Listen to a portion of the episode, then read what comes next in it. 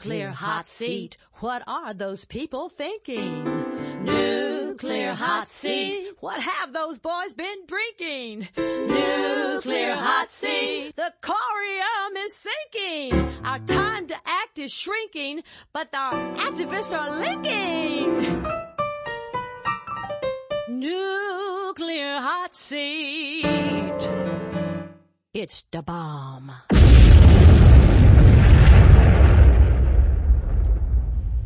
Welcome to Nuclear Hot Seat, the weekly international news magazine keeping you up to date on all things anti-nuclear.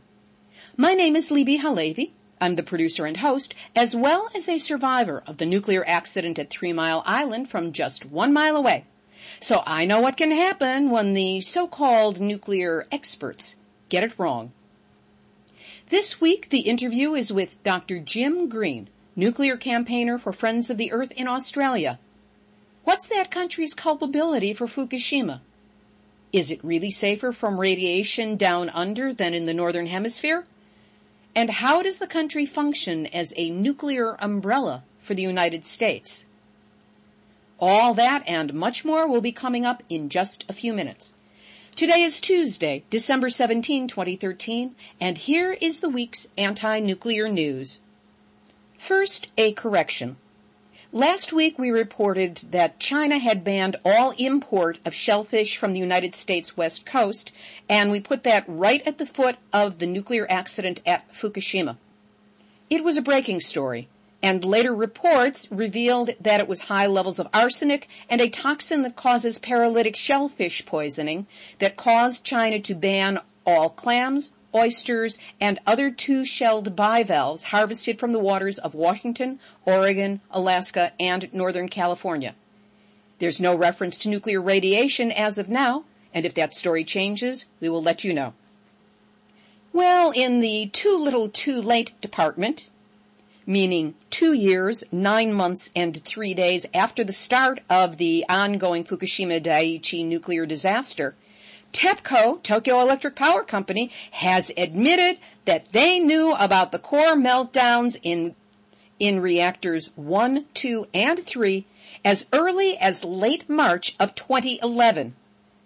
An unnamed, of course, TEPCO managing executive said, we should have shared the finding with the public in the belief that it would help promote universal safety, but we failed to do so.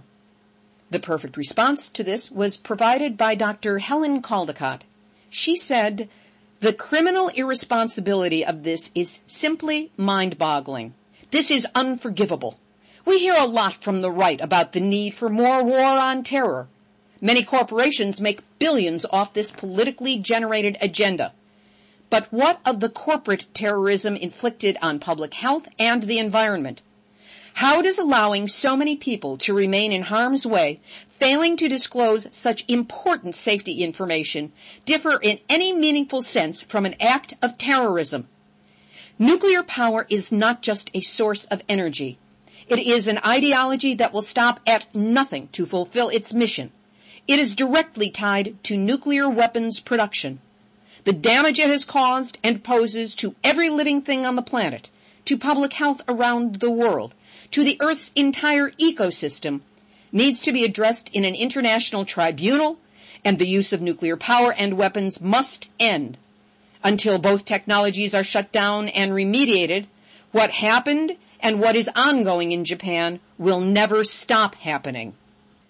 The call for an international coalition to work on the not decommissioning because you can only decommission an intact nuclear reactor, but certainly controlling the problems at Fukushima Daiichi are growing in volume. The International Research Institute for Nuclear Decommissioning said that Japan is incapable of safely decommissioning the Fukushima Daiichi nuclear power plant. This according to a panel of experts who are calling for an international effort for the dangerous process. And as reported in the Associated Press last Sunday. So mainstream media is starting to pick up the story. In fact, it quoted Harvey Wasserman and veteran U.S. nuclear engineer Arnie Gundersen, that's how they described him, as calling for a global takeover of the decommissioning process. Neither Tokyo Electric nor the government of Japan can go it alone, according to both of our experts. There is no excuse for deploying anything less than a coordinated team of the planet's best scientists and engineers. As if to prove Japan's and TEPCO's incompetence in the matter, Yomiuri Shimbun reports that after purification at the Fukushima plant, the release of radioactive water into the sea is inevitable. AP reports that radioactive tritium rain is likely to result from disposal of Fukushima's contaminated water if they try to do it by evaporation.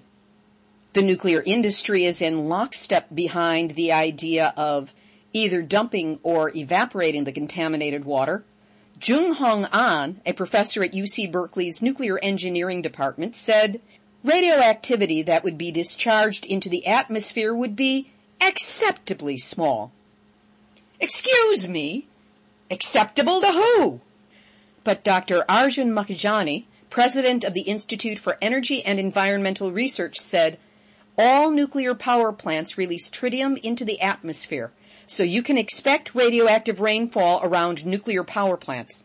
We have asked the NRC to require monitoring of rainfall because people have private wells in many places, but they have refused to require it at the International Research Institute for Nuclear Decommissioning. Sounds good, doesn't it? But it was established by the Japanese government. Anyway, at their recent meeting, Managing Director Kazuhiro Suzuki admitted that the fuel at Fukushima melted on, quote, an unprecedented scale, and that the exact location of the core within the reactor units is not known. Slowly, they are coming out of denial in Japan. But the highest radiation level ever detected in a Fukushima plant well was discovered this past weekend. 63,000 becquerels of radioactive material per liter have been found in groundwater that was taken on Monday from an observation well only five meters from the coast of the Pacific Ocean. Since TEPCO is not taking steps to prevent tainted water in the well from flowing into the sea, that water is likely to be reaching the plant's bay. Ya think? Officials in Japan are worried because radiation levels have shown a sharp rise in the soil outside of Fukushima. In a forest in the town of Marumori, 37 miles from Fukushima Daiichi, the average cesium level in 10 samples of fallen quills has risen over 16,000 becquerels per kilogram between June of 2012 and a year later. The level of radiation in soil up to 10 centimeters deep more than quadrupled in that same year. Arnie Gundersen, chief engineer at Fairewinds Energy Education said Recently a hot particle was discovered 250 miles away from Fukushima. It was so radioactive that if it were a pound of material instead of just a particle, the pound would be giving off 20 billion disintegrations per second per kilogram. And that small speck could easily be lodged in someone's lung. This is fallout. Gundersen continued, all of Japan is a radiologically contaminated area, and the people in Japan need to take extraordinary precautions. The total exposure to the Japanese is being grossly underestimated. In testimony posted on YouTube, Miko, a Fukushima evacuee from Iwaki City, said, What happened to Fukushima residents will soon affect all Japanese people. While some say the radiation has dispersed, we are now safe. People are in fact dying in Fukushima. One day a nephew of my friend died of leukemia. The next day her husband also died. There are people living in Fukushima now. They all say, we are guinea pigs. We will have a link to her subtitled testimony on our website, nuclearhotseat.com slash blog under episode number 130. And now, Nuclear Hot Seat, Nuclear Hot Seat, Nuclear Hot Seat, Numbnuts of the Week. Three, count them, three numbnuts this week. I just couldn't make up my mind, so you're going to get them all. At the annual meeting of the American Geophysical Union, held in San Francisco on December 12, some numbnut scientist is pushing the disposal of nuclear waste by injecting it into fracking boreholes in the earth. Not only will your water catch fire, it will glow in the dark. This next one comes from our friend Iori Mochizuki and Fukushima Diary, where he reports that TEPCO has lost the layout drawings of pipes and drains in Fukushima.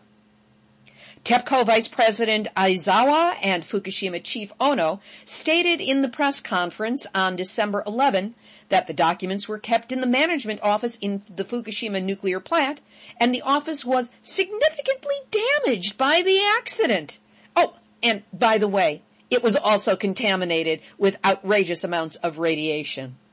So, the documents are too contaminated, they're radioactive, and quite frankly, nobody can get close enough to them to even find out if they're intact, let alone take them out.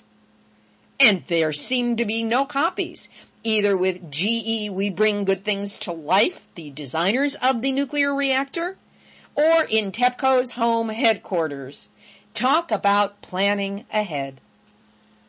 But the hardest to take this week, the evil numbnuts, was sent to me by Kathy Iwane. She let me know that the Japanese National Cancer Institute has released a comic book distributed to schools that teaches that many people will likely get cancer at some point in their lives. That cancer is common. But they don't bother to mention why.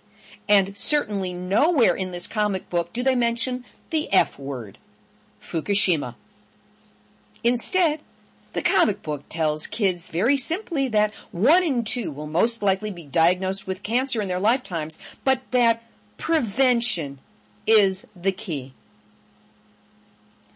How could these kids be expected to prevent what's already been done to them without consent, without their knowledge, and with no support from TEPCO or the government? It's like trying to make them feel that it's their fault if they get cancer later in life because they didn't do enough prevention. This heinous, I don't want to call it a comic book because there's nothing funny about it, but it is done with drawings. This heinous piece is being distributed to 23,500 public elementary schools and 3,000 public libraries as if this Mengele style manipulation of public perception is going to get them off the hook for what they did. No jingle at the end. I'm too mad. Over to the U.S., where the Energy Department will give a small company in Corvallis, Oregon, up to $226 million to advance the design of tiny they don't define what tiny means. Nuclear reactors that would be installed underwater. Oh, what could go wrong? According to a story in the New York Times, Peter B. Lyons, the Assistant Secretary for Nuclear Energy, said in an interview that the company, NuScale Power, has made progress in developing, quote, an invented in America, made in America product that will export U.S. safety standards around the world. Oh, I wouldn't brag about that if I were you. The award is the second of two under a $452 million multi-year program to assist in the development of small modular reactors. The first award in November 2012 went to Babcock and Wilcox, the brains behind the design of Three Mile Island. Our tax dollars at work, but not for us. U.S. Senator Edward Markey, a Democrat from Massachusetts, has confirmed what we at Nuclear Hot Seat and so many others listening to this program have known all along that no federal agency is responsible for monitoring radiation levels in the Pacific Ocean from the Fukushima nuclear disaster. Markey, who's actually one of the good guys, says no one should expect federal involvement due to budget cuts. Thank you ever so much, Tea Party. Markey's statement comes as scientists confirm radioactive water from the Fukushima accident will reach the U.S. West Coast any time now. Here's a truly outrageous story. The Office of the Inspector General conducted an independent evaluation of the Nuclear Regulatory Commission's use and security of social media back in January of 2013. So who did they call to get advice for this independent evaluation? Mainstream media hotshots. Called for the purposes of this report external stakeholders, more spin speak, the feedback came from the energy editor at AOL, the energy editor at Huffington Post, a nuclear writer at the Huffington Post, and a producer at CNN News, along with a whole raft of pro-nuclear bloggers and blottity blahs. HuffPost asked for strong infographics and a breakdown of technical information so I can understand the translation from its source. Good luck on that one. The producer from CNN urged the NRC to provide more content that did not involve people in a conference room or of the chairperson speaking from the podium. This is so outrageous. H.L. Mencken said it best. The purpose of journalism is to comfort the afflicted and afflict the comfortable. Not to make the comfortable more comfortable.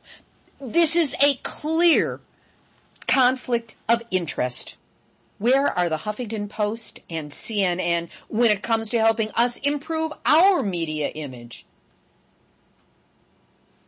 Up in Vermont, for more than a week, Governor Pete Shumlin and top state officials have been in closed door discussions with the owners of Vermont Yankee.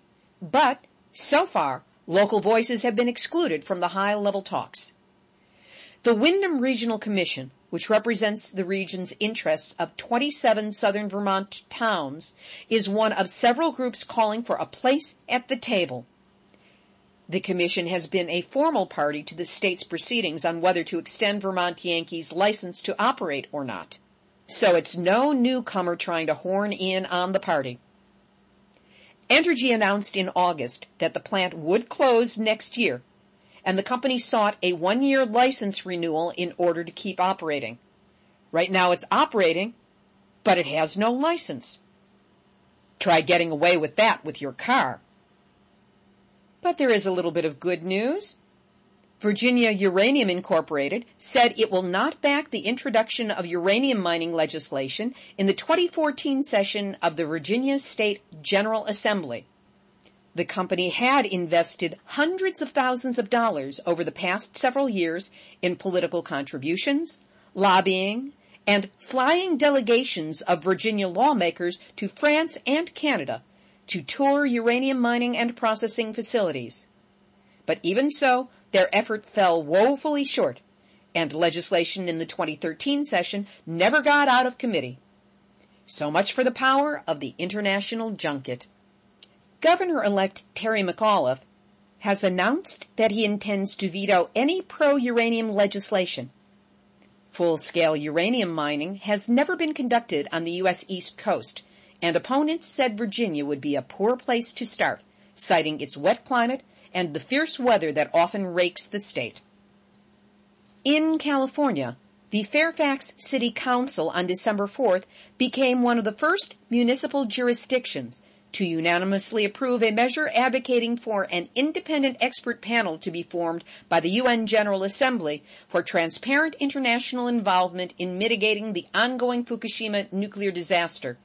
They also ask for government monitoring of seafood for radioactivity from Fukushima pollution. A great example of think globally, act locally.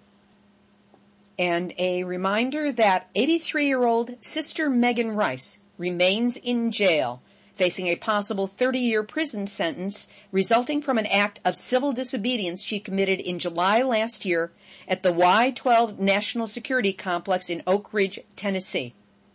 Rice, along with Michael Walli and Gregory Boertje-Obed, armed themselves with a single pair of wire cutters, yellow tape, symbolic blood that they splashed against the wall, and a Bible to enter this sensitive nuclear facility that once provided the enriched uranium for the Hiroshima bomb. As a nun, Sister Rice deserves to be protected by, or at least acknowledged by, Pope Francis, who is positioning himself as an ecologically concerned, kinder, gentler Pope. Nuclear Hot Seat asks that if you are a Catholic and connected with a church, that you bring this up with your pastor as a topic for a sermon and communication back to the Vatican. Did you know that in India there was a 365 day relay hunger strike to protest nuclear? It took place in Kovada, which has a nuclear power plant being planned for the area. According to Kumar Sundaram of Dianuke.org, the resistance is not just about these 10,000 people who have been affected, but it is against the very idea of nuclear energy that emits radiation polluting the land, water, and air. One need not wait for nuclear accident for radioactive material to pollute, but every stage of the nuclear cycle endangers the earth with radioactive materials. Even in the safe operation of nuclear plants, there are always leaks and permitted levels of radioactive emissions. Within these permitted levels, still it is dangerous for health and the environment. Sundaram cited an increase in the number of cancer patients and deformed babies being born around nuclear plants and mines in India, even though there have been no reported accidents. There's more on this story by going to dianuke.org. In Finland, French-German consortium Areva Siemens plans to reduce the number of workers and subcontractors on the construction site of Finland's much delayed Olkiluoto 3 nuclear reactor. This according to the producing utility TVO. Finland's fifth nuclear reactor was originally scheduled to start operating in 2009 but it has been hit by repeated delays and soaring costs and is seen delayed now until at least 2016. When contacted by a reporter from Reuters, no one at Areva was immediately available for a comment. Quelle surprise. And finally this story. Ukraine's nuclear regulator has approved a 10-year license extension for Unit 1 at the South Ukraine nuclear power plant. The unit is now licensed to operate beyond its original 30-year design lifetime. Nuclear reactor, licensed beyond its design lifetime, in the Ukraine. What could possibly go wrong? Again. Time for this week's interview. Dr. Jim Green is the national nuclear campaigner with Friends of the Earth in Australia. He's also editor of the international WISE NIRS Nuclear Monitor newsletter and lead researcher with the Australian Nuclear Map and Choose Nuclear Free projects. He spoke with Nuclear Hot Seat via Skype from his home in Australia. Please note that there are a few Skype-ish problems with the sound, especially near the end, for which we're sorry but his information is worth listening to and will open your eyes to a whole new perspective on the international nuclear dilemma in which we find ourselves. Dr. Jim Green, welcome to Nuclear Hot Seat. Thanks, Libbe. As the national nuclear campaigner for Friends of the Earth, tell us briefly what your job consists of. Well, a whole lot of things, and I've got another job, which is I'm the editor of the International Nuclear Monitor magazine, which is produced by WISE in Amsterdam and also by NIRS, the Nuclear Information and Resource Service in the United States. So I'm very busy doing a lot of research, and here in Australia, We're dealing with a range of issues, including the US nuclear alliance and the hosting of US communications and spy bases here in Australia, and also plans to dump nuclear waste on Aboriginal land, and Australia's main role in the international nuclear fuel cycle, which is uranium mining and export. Like so many Americans, I was completely ignorant of Australia's nuclear profile until I started researching for our interview. And then from a link to a map that you sent me, australianmap.net, I was shocked to see that there are more than 50 nuclear sites depicted throughout the country.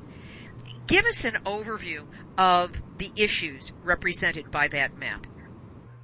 Well, I think the most important ones would be the uh, the US so-called joint defence facilities, but they're really US spy and communications bases.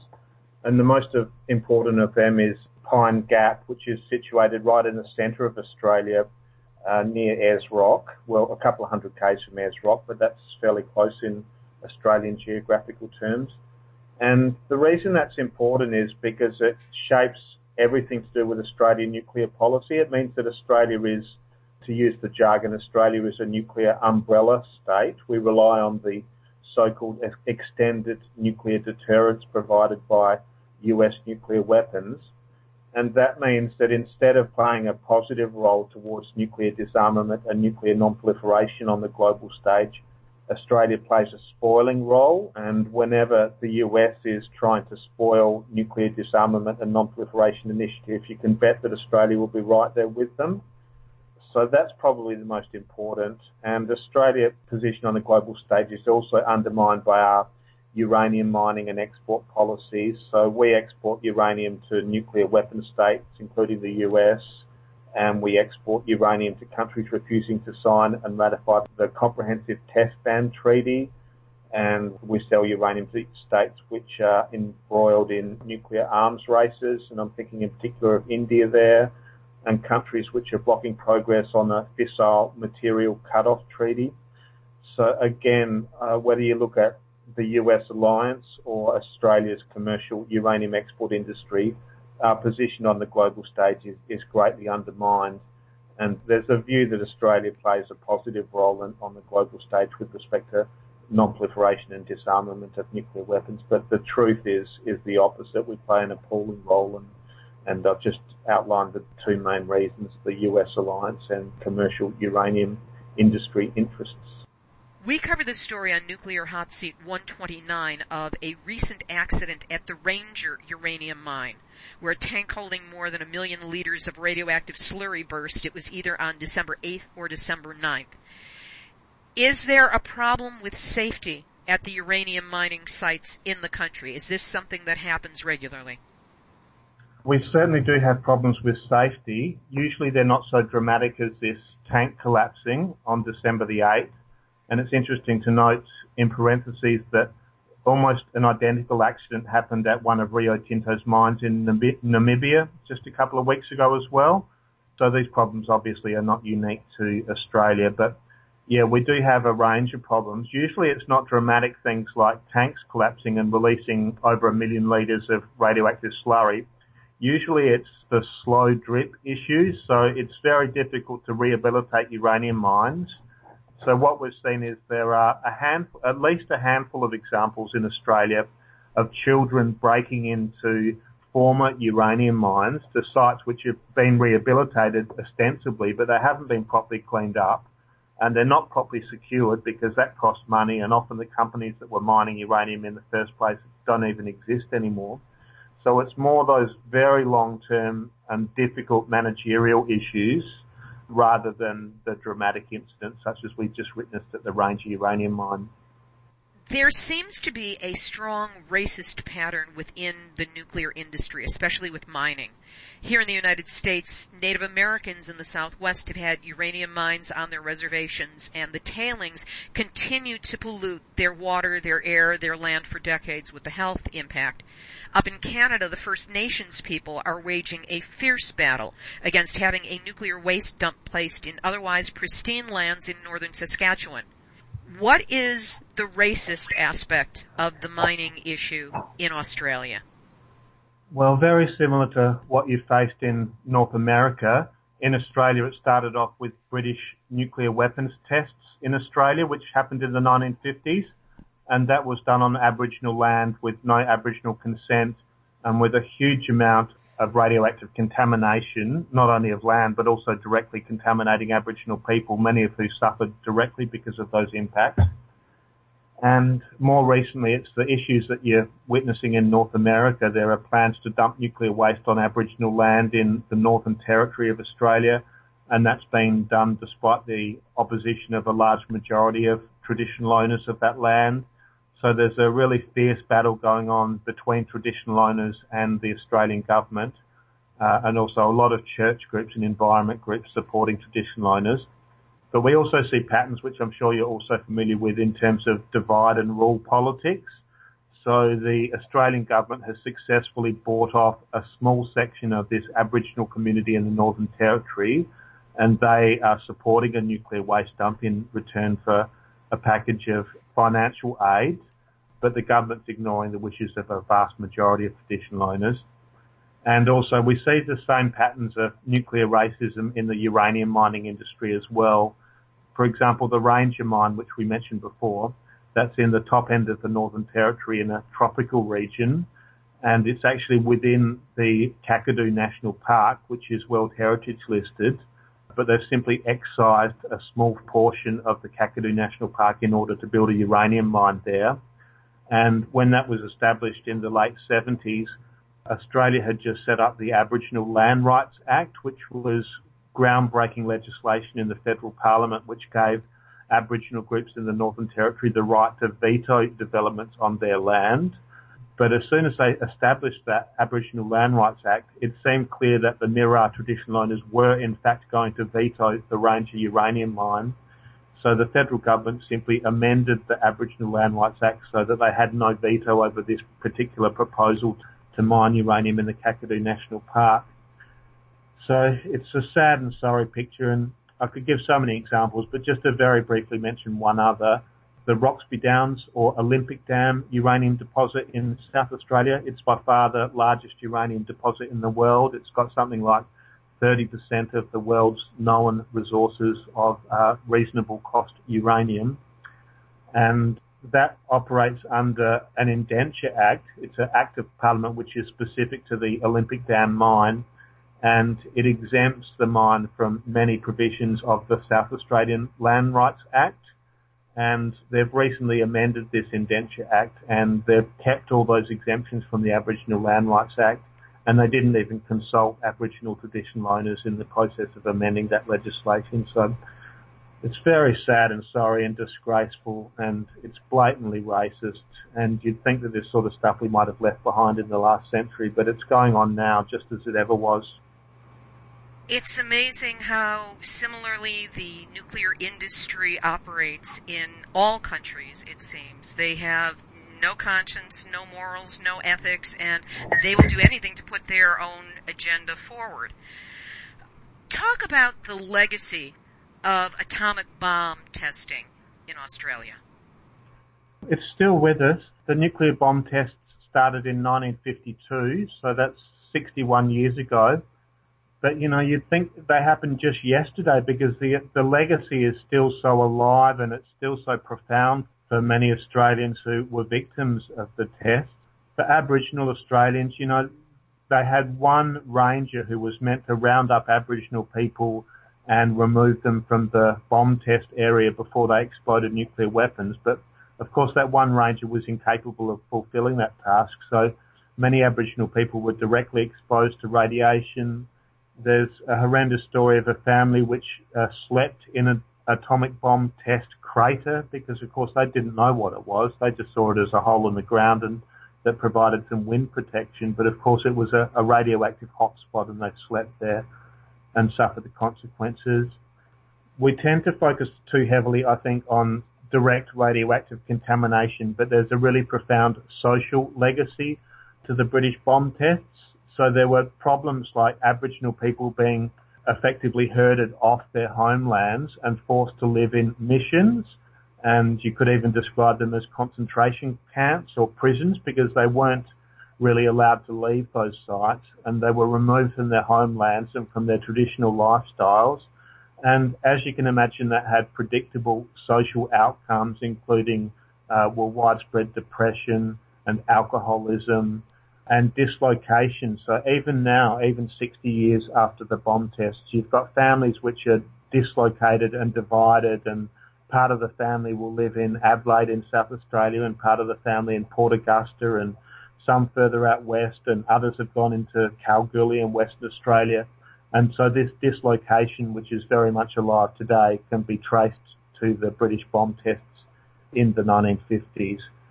And also it wasn't just the Aboriginal people who suffered, it was army personnel who suffered very greatly and they haven't been compensated either. There's been a token amount of compensation to Aboriginal victims of the bomb tests, but effectively no compensation whatsoever for the many thousands of Army and Navy personnel who were involved in these tests.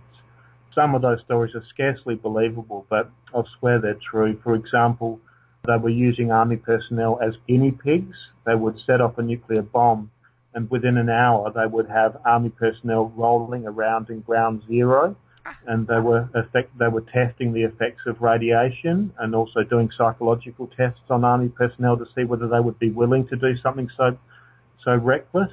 But those stories are true. They're, they're scarcely believable, and I, I didn't believe them the first time I heard a lot of these stories. But it is true, and uh, not only human guinea pigs, but also stealing body parts from dead babies and dead adults as well in order to test for radiation, so those sorts of things. And and as I keep saying, the legacy of that stuff is very much alive today. It's we're not just talking about past crimes; we're talking about a living, breathing history of, of appalling treatment of people by their own governments. It sounds like something that the Nazis would have dreamed up. What strikes me are two things. First of all, these were atmospheric tests over a landmass and it was done in the middle of your own country. So there was obviously contamination that happened. There were people downwind of that. And I don't know how far that may have gotten. But these were tests that were not even done by your country. It was the British bomb that was being tested here. Is that because it was considered a colony at the time? Yeah, that's right. Australia was nominally independent in the 1950s, but effectively we were still a British colony. And there was all the early nuclear politics going on. Australia hoped to get access to nuclear technology if we would provide land for British nuclear bomb tests. But that never really panned out. All we got from the British was a small, largely useless nuclear research reactor, which was built south of Sydney at a place called Lucas Heights but we didn't get any meaningful technology transfer. Uh, but we certainly did get a lot of radioactive fallout. In fact, all of the Australian mainland, apart from a small strip of southwestern Western Australia, was affected by radioactive fallout from the British bomb tests. Uh, we had situations such as the largest of the British nuclear bomb tests. It was carried out off the coast of Western Australia at a place called Montebello Islands and that was a bomb of some 60 kilotons, vastly more powerful than the Hiroshima and Nagasaki bombs. And that set a, sent a plume of radiation right across Australia, and it happened to be raining in northern Queensland, so that's 3,000 kilometres to the east, and it was raining at a place called Townsville. So that brought a lot of the radiation to ground. They had radioactive rain in Townsville because of a nuclear bomb that was exploded a couple of days earlier, uh, 3,000 kilometres away off the coast of Western Australia. Has there been any research done for a correlation between the exposure to radiation from these tests and cancer rates in Australia? There have been some studies in, into the cancer incidence in relation to the British nuclear bomb tests but it's a very difficult area of study and they haven't been nearly systematic with their with their research as they should have been. But nevertheless, the most serious study was carried out about seven or eight years ago, and they did find a statistically significant increase in the level of cancer incidence and mortality amongst people who were exposed to radiation from the British bomb tests at Maralinga in South Australia. But it hasn't translated into compensation, let alone justice for the people who were exposed. And They've been fighting this issue through the courts for the past 60 years, and almost all of them are dead.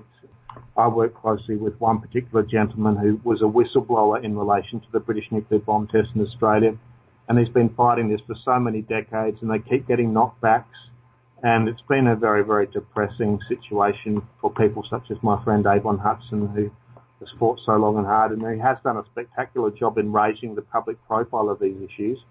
But as I say, it hasn't translated into compensation, let alone anything remotely resembling justice. What about the domestic use of nuclear reactors? How prevalent is that in the country? Well, we don't have any nuclear power reactors whatsoever in Australia. There was one serious plan to develop nuclear power in the late 1960s at a place called Jervis Bay, but that was knocked on the head by public opposition and because of the cost of that proposed power reactor. And it was later revealed by the Prime Minister of the day that that plan for nuclear power was underpinned by a secret nuclear weapons agenda. And specifically, they wanted a power reactor because it would not only produce electricity, but it would also produce plutonium, which could be used in nuclear bombs. And that raises, you know, probably the greatest issue in relation to this civil nuclear fuel cycle, which is its contribution to weapons proliferation. But anyway, uh, that plan didn't go ahead, and since then there hasn't been any really serious pushes for nuclear power in Australia. We're blessed with renewable resources in Australia, but unfortunately the main reason that there is are no nuclear power reactors is because of our abundant coal reserves. And so we get roughly 85% of our electricity in Australia from coal and there's a small but vocal lobby for introducing nuclear power in Australia, but they're not gaining much traction. So I think the serious part of the debate in Australia is expanding renewables and closing down the old coal-fired power plants. Let's switch over to what's so much on the minds of people who work in the nuclear issue, and that is Fukushima. What was Australia's role in the Fukushima disaster? We have been a major supplier of uranium to Japan for some decades, and certainly Australian uranium was being used in at least five of the six reactors at Fukushima Daiichi, and possibly all six of the reactors there. And Australia's main role has been to not only supply uranium, but also to turn a blind eye to the long-running systemic safety scandals in Japan you know, quite a lot of people hadn't heard about the problems with the Japanese industry until the Fukushima reactors exploded, but they go much longer and deeper than that. And one significant point was 2002, when thanks to the brave work of whistleblowers, it was revealed that there had been around 200 incidents of accidents and incidents being covered up by the industry and systematic falsification. You know, for example, they would systematically understate the radiation releases from their nuclear plants and systematically understate the releases of radioactive pollution to the ocean. And they were covering up very serious incidents such as emergency shutdowns of reactors. So we were dealing with very serious problems and very widespread problems. They came to light in 2002, and you would have hoped that that would have led to some serious change, such as the establishment of an independent regulator, but the problems were simply swept under the carpet. Again, in 2007, there were revelations of 300 additional incidents of accidents being covered up and all sorts of problems like that. And again, you would have hoped that that would have led to the establishment of an independent regulator but it didn't. So Fukushima in 2011 was an accident waiting to happen. It wasn't the first accident, and it probably won't be the last. It was due to a systematic pattern of corruption. And Australia's role in that was to turn a blind eye. You know, even some small efforts from Australia, such as publicly drawing attention to the grossly inadequate safety standards in Japan, you know, public statements along those lines, they would have been heard by the Japanese puppet regulator. They would have been picked up by the Japanese press. It could have led to some change. So that's just talking about a small ask, such as making public statements. There were obviously other options to Australia, such as making uranium exports conditional on the establishment of a genuine independent regulator in Japan, but that simply didn't happen. So Australia is partly culpable for the Fukushima disaster. We're not nearly as culpable as TEPCO, the operator of the Fukushima plant. We're not nearly as culpable as the Japanese government and the puppet regulator, but we are nonetheless culpable. it seemed that there has been a pattern of deception on the part of TEPCO that was invisible to those of us who weren't in the loop when it came to Japan's nuclear industry. What has been the radiation situation in Australia since Fukushima? Has any spike in radiation shown up in the water or the air? And to what extent is there any monitoring going on in the country? There's monitoring, but it's not terribly systematic. But we're not terribly worried about that because the amount of radioactive contamination in Australia has been very, very small. You could even say negligible and it's been limited to the top end of Australia, the northernmost coastlines. But as I say, it's been negligible, so we haven't been terribly concerned about that. There have been bigger issues with respect to importing contaminated fish and so on, but uh, it's hard to get a handle on these issues because the monitoring hasn't been as systematic as we would like it to be, and we're not privy to the results of the monitoring that is carried out. And Australia has the same problem as Japan and the United States and so many other countries in that we don't have a genuine independent regulator. So they're not keen to give us what results they have acquired and we don't trust them. So, but you know, we're really dealing with a fairly major information gap, but it's not a high priority for us, or at least it's not a high priority for me because uh, I don't think the contamination is, is significant. Have you worked with Dr. Caldicott? Uh, yes, to some extent. I think I first met Dr. Caldicott in the late 90s when we were fighting to stop the replacement of the Lucas Heights nuclear research reactor in southern Sydney. And uh, we gave that a real shake. We looked at various stages like we might win that campaign, but the Conservative federal government kept getting re-elected and uh, unfortunately we lost that. So they've replaced the old British reactor at Lucas Heights with a uh, one supplied by Argentina, and that's up and running at the moment. Uh, but yeah, I've uh, I've bumped into Dr. Caldicott on several occasions since then. Now, there's a long-standing belief that since the book and then the movie On the Beach, the belief that the southern hemisphere is somehow safer than the northern hemisphere from a nuclear accident or radiation release that might happen in the northern atmosphere. Is that truth? Is that urban myth? Does that have any validity at all to your knowledge? My knowledge is very limited. I really haven't looked at that issue in any detail whatsoever, but my understanding is that we are protected to some extent from radioactive fallout in the northern hemisphere. And I think that would be borne out to some extent by the reality of the radiation plumes from Chernobyl and more recently from Fukushima and probably also from the extensive atmospheric bomb testing in the northern hemisphere. But of course, that doesn't mean we're completely safe. And one of the things we're worried about in Australia is the potential for nuclear power plants to be developed in Indonesia. And we're concerned about that because Indonesia is very close to Australia and because there is no independent regulator and we're worried about the sort of technology that they might put in place in Indonesia. It might, for example, be dodgy Russian technology, which is spreading all around the world because the Russian utility Rosatom which is state-owned, they're gaining a lot of contracts because they're supplying not only reactors, but they're also supplying the finance for those reactors, which is giving them a, a very big competitive edge. And certainly in the case of nuclear power reactor accidents in a place like Indonesia, then Australia would be very vulnerable. What other threats does Australia face from the nuclear industry? Often there is talk about using Australia as a dumping ground for international nuclear waste. And this term first came to light in 1998. And it was revealed that a consortium called Pangaea Resources was secretly planning to use Australia as the world's nuclear waste dump. They were pulling together a consortium of United States commercial interests and European and, uh, and from other countries around the world and they produced a promotional video. But worse luck for them, that was leaked to Friends of the Earth in the UK. Then it was leaked in Australia. So their promotional video was publicly available much sooner than they wanted it to be.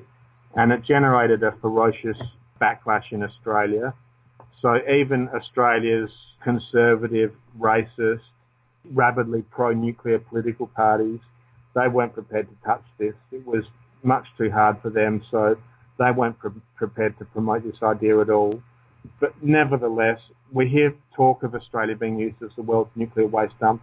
It just crops up every couple of years, and you get some fairly prominent supporters of that idea, such as former prime ministers and former foreign ministers.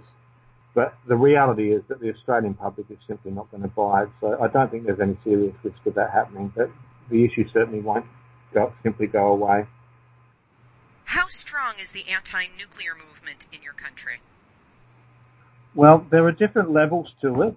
There's certainly a significant amount of public opposition, but the question is the extent to which we can mobilise that opposition and, and really stop the government's plans because of it. And to give a, some, a couple of positive examples, when they wanted to establish another uranium mine in the Kakadu National Park, and this one was called Jabiluka, tens of thousands of Australians took to the streets. In fact, hundreds of thousands of Australians took to the streets. I live in Melbourne, Australia, which is a large city, and we had rallies of up to 50,000 people, and you had unanimous opposition from the traditional owners, the Aboriginal traditional owners. And uh, after a really long and difficult battle, we finally won that, and they gave up on the Jabiluka uranium mine. So that was a very significant victory. Another victory was stopping a plan to dump to build a nuclear waste dump on Aboriginal land in South Australia. And again, there was a very effective coalition between Aboriginal traditional owners and environment groups and church groups and trade unions. And we even had our state government on side there.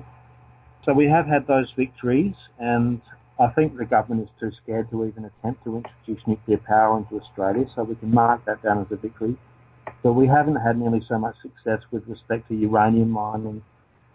Public opinion is evenly split on uranium mining, but we're struggling to get people actively involved in campaigns to stop uranium mines unless they're in particularly sensitive areas we have listeners to Nuclear Hot Seat in Australia. If they or any of the other listeners around the world could support you in the work that you do, what would you ask of them? Well, it depends where they are, but you know, people wherever they are can certainly make a contribution in one way or another. I guess I would ask them to check out some of the websites which we use to link people into the movement, and one of those is AustralianMap.net.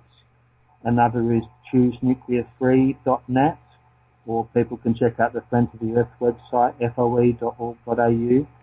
Uh, but, you know, there are anti-nuclear campaign groups operating in most capital cities and a number of regional locations and a huge amount of work that can be done remotely, whether it's uh, computer work or all sorts of things. So, yeah, I would certainly encourage people to, to get involved and, of course, they're welcome to contact me at Friends of the Earth as well. And one final question on behalf of those of us who do live north of the equator. What's the immigration policy? I don't think you want to come here now. In fact, we're trying to get out of here because we've got a Tea Party government in Australia which is just hideous. It's very, very right wing and they treat asylum seekers appallingly. There's all sorts of health problems and suicides and self-harm amongst asylum seekers who are subject to mandatory detention in Australia. Uh, we do have fantastic weather and all sorts of beautiful geography here in Australia and a lot of great people, but I wouldn't be planning to come out here until we've got rid of this Tea Party government. So it seems like just another example of there is no away, there's no place to run, no place to hide, and we all just have to deal with the nuclear issue that we find in our own backyards. Yeah, that's right. Dr. Jim Green, I want to thank you so much for having been the guest this week on Nuclear Hot Seat. Uh, pleasure, Libbe. Thank you. That was Dr. Jim Green, the National Nuclear Campaigner with Friends of the Earth Australia. We'll have links to the websites he mentioned up on our website, nuclearhotseat.com slash blog under episode number 130. We'll have the Radcast Radiation Weather Report in just a moment, but first, if you haven't made your end of the year donations yet to the anti-nuclear group of your choice, consider making it to Nuclear Hot Seat. As this program has gotten more popular, and it's now downloaded on five continents, the bandwidth charges alone have risen to where it's a challenge to meet the costs. If you enjoy the news, the interviews, the humor, help me keep bringing them to you. There's a donate button on our homepage, so consider making a contribution to support this podcast and keep it going. We're at nuclearhotseat.com. Scroll down on the homepage and click on the big red donate button. Whatever you can do to help, know that it's appreciated. And now, Radcast. This is Mimi German for the Radcast Report, radically relevant and the first of its kind. Today is Tuesday, December 17th, 2013. Remember, the Radcast alert is set at 100 counts per minute. The elevated readings from last week's nuclear hot seat Radcast report have decreased considerably as the winds and weather push through the United States. A new pattern appeared on December 15th and 16th where the elevated readings had risen, but not the averages. Note, we are seeing an increase overall in the averages across the country, no matter how slight. The percentages are rising by single digits in most places, but because they are percentages, this is something to take note of and take into account as radiation continues to permeate our continent and beyond. Today in Radcast News, Iowa saw a wave move through last night. We are still not sure what caused it, but it would seem that it was not about radon. Perhaps a nuclear plant leaking again? We will report back to you on this next week when we have better intel surrounding this. The reading was averaging 43 and spiking at 75 counts per minute, which is very high for Iowa. We're also noting elevations in Northern California and Southern Oregon today. The Southwest is seeing highs in mid to upper 70s and 80s. Clearly something is going on. Or better put, something is coming in with the snow. Counts in Canada for snowfall have been extremely high. Counts in snowfall in Montana have been high. Taos, New Mexico has been averaging in the mid 70s. That's an average, folks, in the mid 70s, not a high. We're seeing potential incoming radiation from Japan as it enters through the northwest region of the United States today. We're seeing elevations in our readings in the normally low and quiet Sitka, Alaska. But their readings are also averaging higher now, but only slightly so. That's all for today. Tune in next week for the Radcast report and thank you for listening to the Nuclear Hot Seat. This is Mimi German for radcast.org. Thank you, Mimi. Activist shoutouts. Hey! What are you doing April 8th through 10th and can you get yourself to San Francisco? That's because that's when the World Nuclear Fuel Cycle 2014 conference will be taking place an international forum for the discussion of issues affecting the commercial nuclear fuel cycle. They're all going to be there. Utility executives, uranium producers, nuclear fuel brokers, transporters of nuclear materials, nuclear energy equipment and services providers, and here's where it really gets interesting. Energy economists and analysts for financial and investment institutions and government policymakers, and regulators. What you say? Sound like a place to do a demo or an infiltration or two? You'll get the information at nei.org. Remember, April 8th through 10th. If you're going to San Francisco, be sure to wear a hazmat suit and mask. Final thought? I think I'm coming down with the flu. So in closing, this has been Nuclear Hot Seat for Tuesday, December 17, 2013. Material for this week's program has been researched and compiled from enenews.com, Fukushima Diary and Iori Mochizuki, Arnie Gundersen and Fairewinds.org, New York Times, Asahi Shimbun, Dr. Helen Caldicott, Yomiuri Shimbun, commondreams.org, Marine Pollution Bulletin, the Community Symposium on Decommissioning San Onofre, NHK World, Jiji Press, Kyodo News, NBCNews.com, KUOW, TurnerRadioNetwork.com, VPR.net, IndustrialInfo.com, the Nuclear Regulatory Commission itself, the New Zealand Herald, Eon3EMFblog.net, SaveChildrenFromRadiation.org, AlJazeera.com, Dianuke.org, Reuters, World Nuclear News, Nuclear Energy Institute, and the Nuclear Hot Seat Facebook community. Theme music written by me, sung by Marilee Weber, looks like Weber, sounds like Weber. Our archive is available on iTunes or at nuclearhotseat.com slash blog. Nuclear Hot Seat is the activist voice on nuclear issues. So if you have a story lead, a hot tip, or a suggestion of someone to interview, send an email to info at nuclearhotseat.com. Copyright 2013, Libbe HaLevy and Heartistry Communications. All rights reserved, but fair use allowed.